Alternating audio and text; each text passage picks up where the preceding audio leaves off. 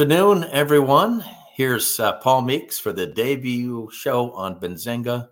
We're going to be doing a tech tune up. So, before we go too far, let me tell you a little bit about my background. So, first of all, you know, I'm an old timer. They put me uh, on the air on Benzinga because everybody else is about a third of my age and I need to boost the older demographic.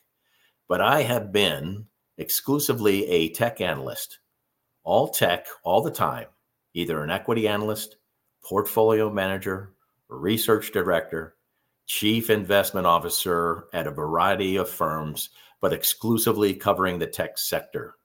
And of course, I was fortunate to be pushed down that path because tech obviously drives the market. Right? There are 11 economic sectors that comprise the S&P 500. Tech is by far and away the largest weighted 30%. And even the two sectors that are tied for number two are only at 13%, and that's healthcare and financials. So when I got out of grad school in 1992, I was working at a money management firm and I was sitting in a research bullpen with the rest of the knuckleheads. And I think everybody was away at lunch, and I was the only one there. And a portfolio manager came in and asked me to do some work on Intel, the semiconductor company. I did not know what I was doing. It was complete happenstance. But I wrote a report, recommended buying it. The stock went up. Again, that was a joke on my part. And then a bunch of people thought I was a tech guru. And of course, I parlayed that over time, spent a lot of time in Silicon Valley, meeting every day with CEOs and CFOs of these companies. And so maybe I started as a, a fraudster, but I definitely know what I'm doing now. And I've been on air talking tech on CNBC every week since 1995. And I'm on other networks as well, and some not even in the United States. So I'm pretty uh, pumped with Benzinga. I've been following it, the content there for a long time. I think we can do some cool things. So next thing I want to do is uh, introduce the show. Right, this is Tech Tune Up with Paul Meeks. That would be me, and uh, it's a cruel irony that they call somebody like me Meeks because definitely not meek at all. So please don't say that. Those are fighting words. So we're going to have this show at two o'clock Eastern every Friday afternoon. That's convenient because we can wrap up the uh, activities for the week and then forecast the next and even beyond. But I want this show to be no holds barred. One of the things that bothers me when I'm on other networks and even when I'm interviewing other folks is they are always restrained in what they say. Sometimes they're restrained by the regulators. Sometimes they're restrained by the money management firms they are working for. And so the way I look at it is you don't get a lot of value added, you know, rep- repeating, regurgitating the news from last night. Let's have a little analysis. And you know what? The answer to some of this analysis will be that company sucks. And so I'm not beholden to any investment bankers, any money management firm, uh, any other regulator, though, of course, everything is properly disclosed here on Benzinga. But this is a show. Call them as you see them. Sometimes the news is gloomy, and sometimes I'll make people ecstatic, and sometimes I'll piss them off but I've always wanted to do that without uh, the restraints. And then also uh, have a show where we get into deep into the weeds with stock stories. You know, that's my forte in the tech sector. And come out of every program with some actionable ideas, right? Not spin, but some actionable ideas. So the first thing I want to do is get to the matter at hand, right? The biggest news this week are the tech tourneys, uh, tech earnings, right? So, specifically last night, three of the mega cap stocks, the Magnificent Seven, reported their results. They were Meta and Amazon and Apple. So, Meta is the one that is the highlight today. And, you know, you don't really care if they earned $5.33 last uh, quarter, which they reported last night. Doesn't really matter. What you need to know is that Wall Street was only expecting $4.83 and that the stock is up 23% today. The analysis tells you why and where it's going, not regurgitating the news. The big part of the Meta story, and this really blows me away. I haven't seen anything uh, this successful in a long period of time. Is that a year ago? So in 2023, they had this uh, much lauded uh, year of efficiency. That was the quote from CEO and founder Mark Zuckerberg. And I feel badly for some people because during their year of efficiency, they fired about a quarter of the workforce. So that happened last year. This year, revenues are still robust, engagement is still high, yet their uh, operating costs have been much, much, much lower than revenue growth. And they just reported a quarter last night in which their operating margin was 41% versus only 20% a year ago. That is unbelievable. And so the stock has had an explosive move ever since late October. And I think it's going to go even higher. I don't know if I buy a stock up 23% on the day, but I see where Wall Street has come out after this positive earnings surprise last night with their forecast for the March quarter and for the rest of 2024. I think that they're way too low. I think they're going to continue to not just meet the numbers, beat the numbers, and the stock, believe it or not, even up 23% today, can go much, much higher. In one year, operating margin going from 20% to 41%, that is incredible. The next is Amazon. I give them a, a uh, pretty good score. You know, the story with Amazon is not its e commerce business. Uh, their e commerce business in the United States only has a 6% operating margin. Their e commerce business internationally actually posts a loss. All the excitement is in their cloud infrastructure business, AWS, Amazon Web Services. And you want to see that grow because Amazon Web Services has a 30% operating margin versus the domestic e commerce business at 6%. And so, another thing that's interesting about Amazon Web Services, because of its superior operating margin, that business segment, it is only 16% of Amazon's total sales, but 54% of the contribution to operating profit. So, last quarter, reported last night, their cloud revenues, Amazon Web Service revenues, were up 13% from the same quarter a year ago. That was a little bit of an acceleration from the prior quarter. And so people were glad to hear that. They were relieved because some folks going into Amazon's quarter were expecting a miss. But I will tell you this the reason I'm not as bullish on Amazon as Meta is yes, they grew their cloud business 13% year to year.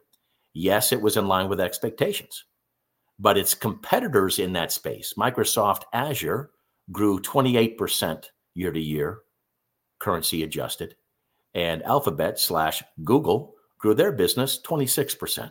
So, unfortunately, over the last couple years, because this has been a trend, Amazon in that key area is still growing pretty robustly, but unfortunately, it's losing a lot of share, foremost to Microsoft, secondarily to Google. The last company, which is everybody's favorite, but not mine, is uh, Apple. You know, Apple is lucky to be only flat today with their announcement last night. I mean, Apple finally grew its uh, revenues year to year at long last. They grew at 2%, but this was after four quarters in a row in which they shrank. I don't care how much cash flow you generate, how cool your products are, how great your brand is. You're not a tech company unless you grow your sales. And maybe the company is so mature that they're not going to grow at a uh, fast rate anymore. So I think Apple is uh, very expensive based on what it's done in the last year or so and its forecast. And its forecast for the quarter ended March 31 was a little bit of a downer. They actually said, don't expect much from the iPhone. And the problem with that for Apple and its investors is the iPhone is 60% of sales. Also, they have a problem in Greater China. They call the region Greater China, so it also includes Hong Kong. In that region, which is pretty important for them, revenues declined 13% year to year. And they have a real risk because with the bad relations between the US and China, Apple is in a bind. First of all, they manufacture a lot of hardware there. Second of all, They depend on that market to sell their iPhones. And here is a situation where I'm worried a little bit about the supply chain, particularly if there's even more nasty rhetoric towards China as we go into the presidential election in November of 24. And also, there are a couple of pretty dominant Chinese phone makers that at long last are starting to take share in their home market from Apple. In the meantime, Apple's pretty expensive.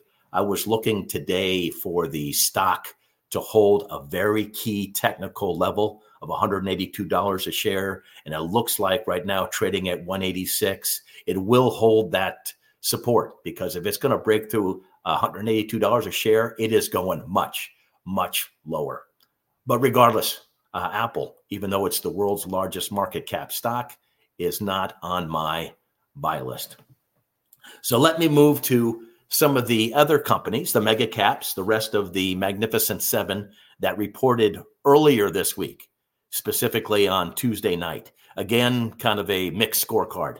I thought uh, Microsoft was terrific, right? They grew their cloud business, Microsoft Azure, 30% uh, before currency adjustment, 28% after the currency boost, but still kicking Amazon AWS's ass and even growing a little bit better than Google Cloud. And of course, they have a lot of uh, AI mojo, right? They own 49% of OpenAI.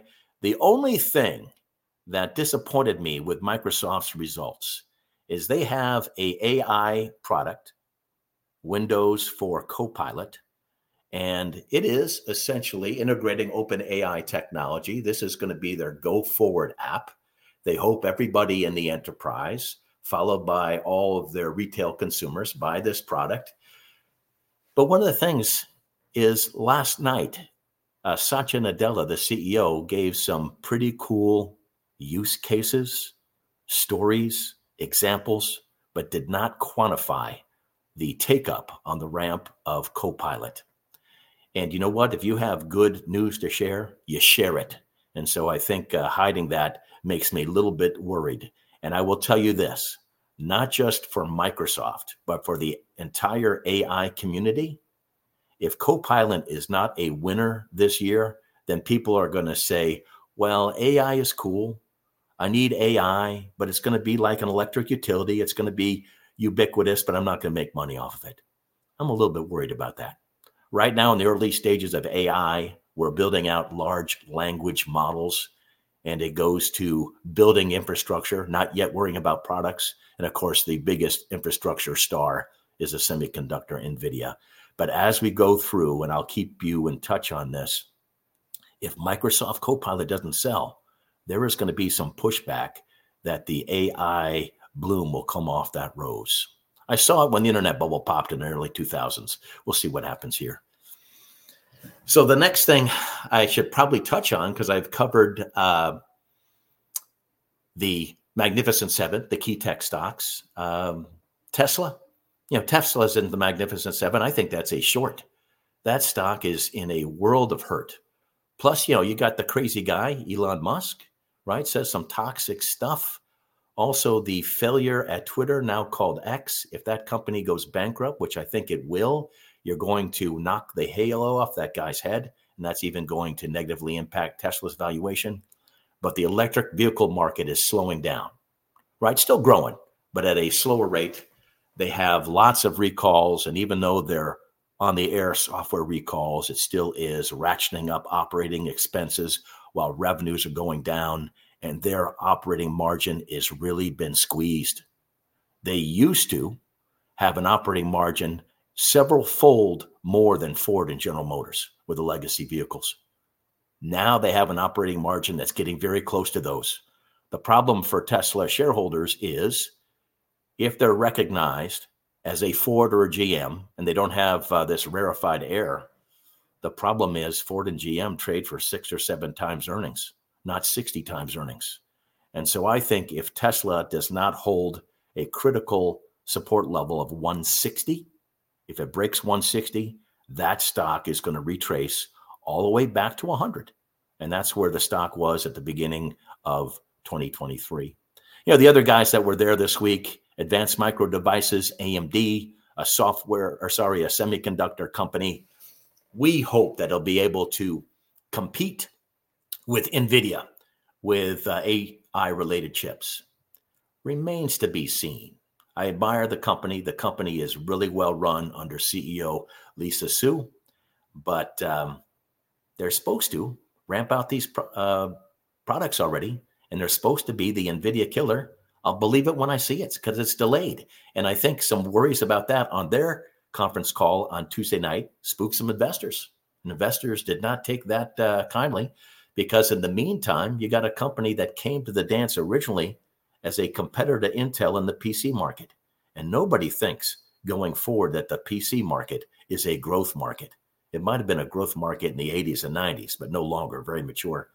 The last one I want to talk about is Alphabet, right? The uh, artist formerly known as Google. And I actually think, and I like to conclude here, all of the Magnificent Seven, I went through them. I think coming out of this week, uh, Alphabet's my better buy. I thought that they had a pretty solid quarter. Uh, their cloud business grew at 26% year to year, took a lot of share from Amazon Web Services. It looks like we're not going to have a recession in the United States. If we don't have a recession, the market for digital advertising should remain robust and it should help Alphabet and Meta. There were a couple flies in the ointment, and uh, Alphabet got hit pretty hard after its uh, conference call. The stock has shown some stability at its 50 day moving average price. So, out of all of them, the best fundamental story is Meta, probably followed by Microsoft. But the best value, the one that I would buy today coming out of here, is Alphabet. So, let me now delve into some tech trends that I see playing out in 2024.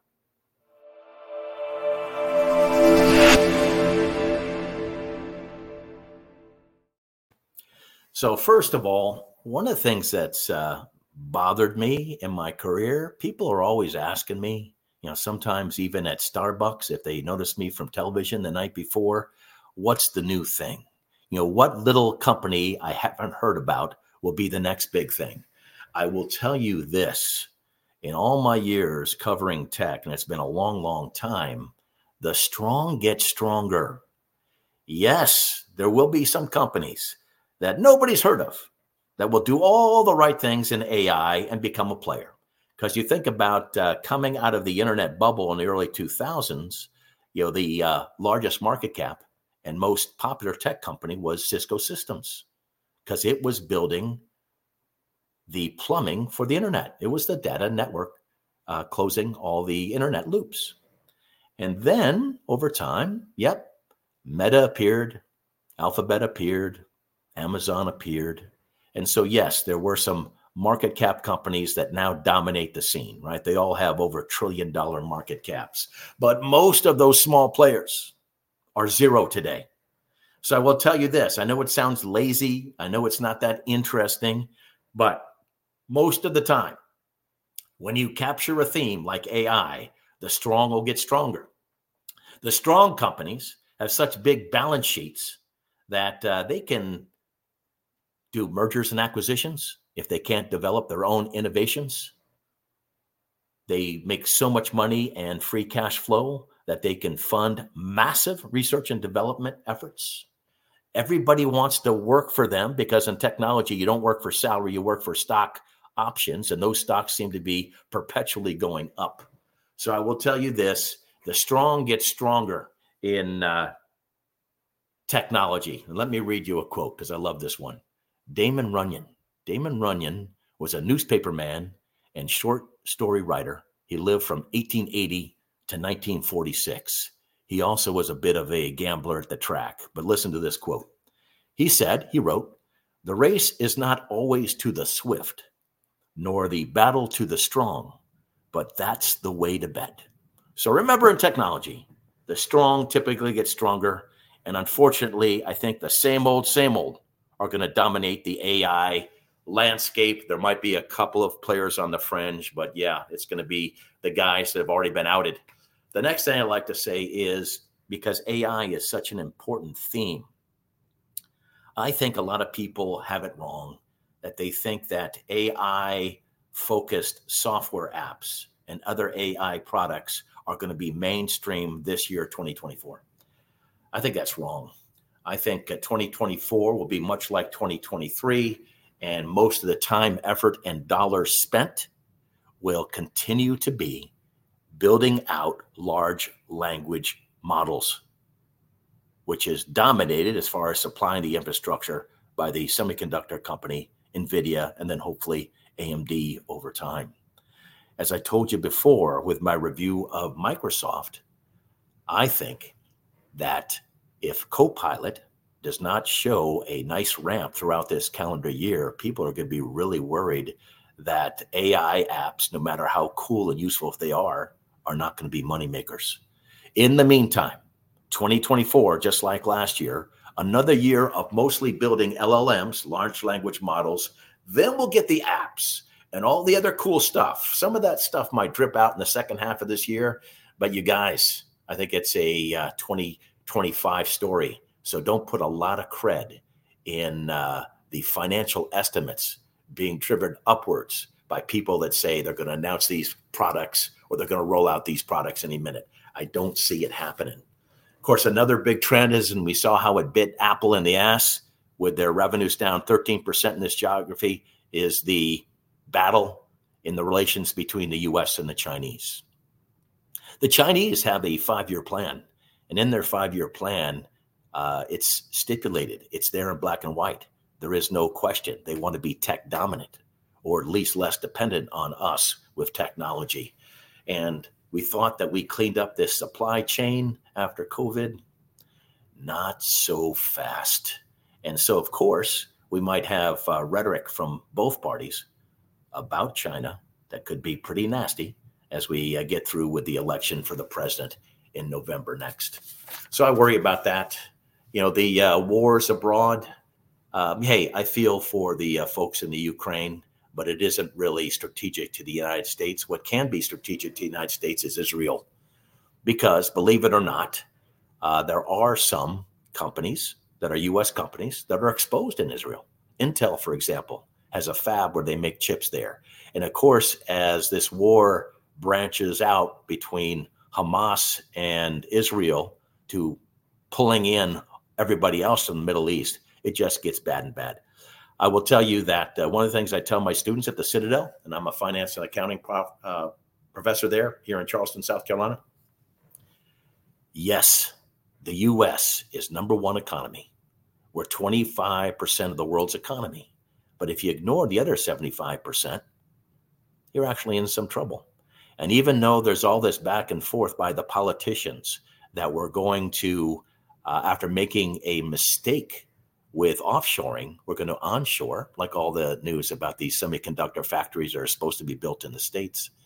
Um, the problem is we are intertwined with these partners forever, deeply, if we like it or not.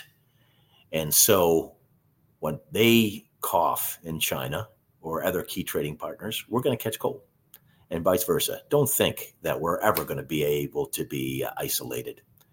And I think another uh, good example is, as you do know, uh, the current administration has pushed hard for the onshoring of offshore semiconductor production.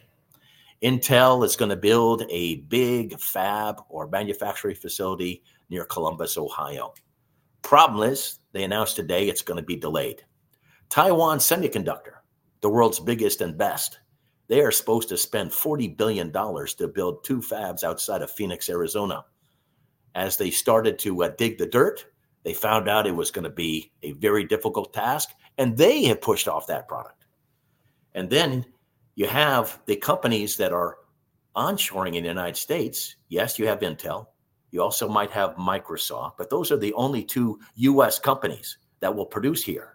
The ones that will continue to produce more even if they are in the United States, are Taiwan Semiconductor, Taiwanese company, and Samsung, a South Korean company. So it's going to be the onshoring of production produced by somebody else. So a lot of people don't realize, and it looks like the uh, early foray into building these fabs around the United States is going badly. All these projects have been delayed and delayed a long period of time. I guess the last thing I'd like to mention is it's the biggest thing at all. In technology and with other aggressive growth stocks, it's the 80 20 rule. 20% is cool fundamentals that we like to talk about, 80% is interest rates. When interest rates in this country go down, the prices of risky assets like stocks and bonds go up. And after ratcheting up rates almost nonstop for two years from zero to five and a half percent, our central bank, the Federal Reserve, will cut rates or begin to cut rates this year. That is 80% of it. I don't think tech stocks can do poorly if that is the direction. The only thing I worry about is the Fed itself says that they are going to lower rates three times this year, one quarter percent each time. The market thinks that in reality, they're going to be more aggressive. They're going to actually, despite what they say in their pronouncements, they're going to lower rates five or six times at a quarter percentage point each time.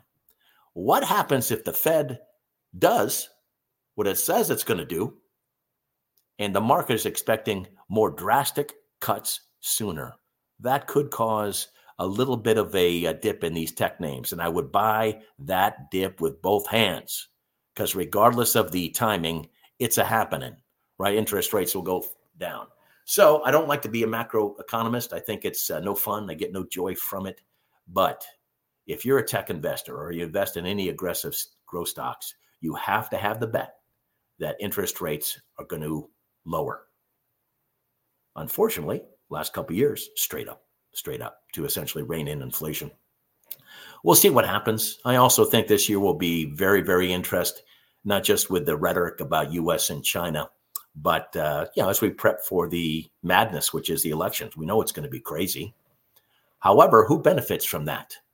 I'm going to be bored, you know whatless, uh, listening to you know these campaign speeches. However, digital advertising should pop. And who dominates digital advertising in this country? Alphabet and Meta. So Meta's already done its thing, right? Stock's up 23% today. I still think it's going higher, still among one of my best picks.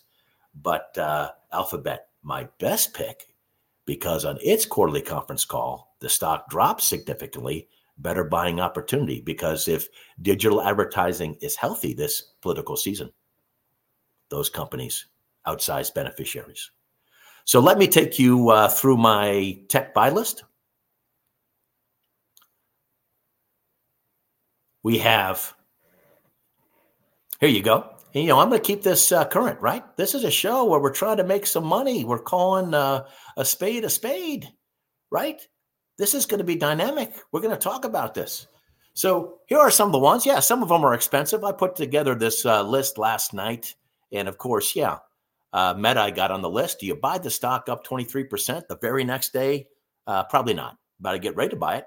So I have Microsoft, Alphabet, Meta, Supermicro, I think, is very interesting. Supermicro makes uh, customized servers, specifically 60 to 70% of their sales for AI driven applications. Micron is America's and number three in the world memory chip maker. As you build out these large language models for AI, and even if you put AI on board the PC or laptop that you sell to everybody else, it's going to have a voracious demand for memory, and Micron should do quite well after a couple years in the crapper. I like Synopsys. Synopsys is a software semiconductor design company, right? Even the engineers at Intel need to design the chips first on software. That market is dominated by Synopsys and a company called uh, Cadence Design Systems, CDNS. I prefer Synopsys. I mentioned AMD. Nvidia is another stock that has skyrocketed. It was up three times, threefold in 2023. But you know what?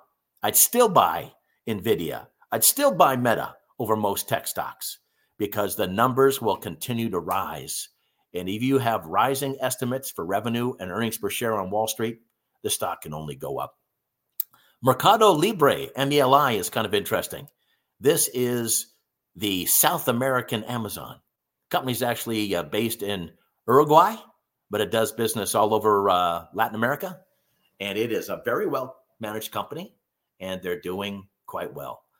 The uh, cyber security company that I've uh, settled in with, you know, there's five or six choices, is I like CrowdStrike.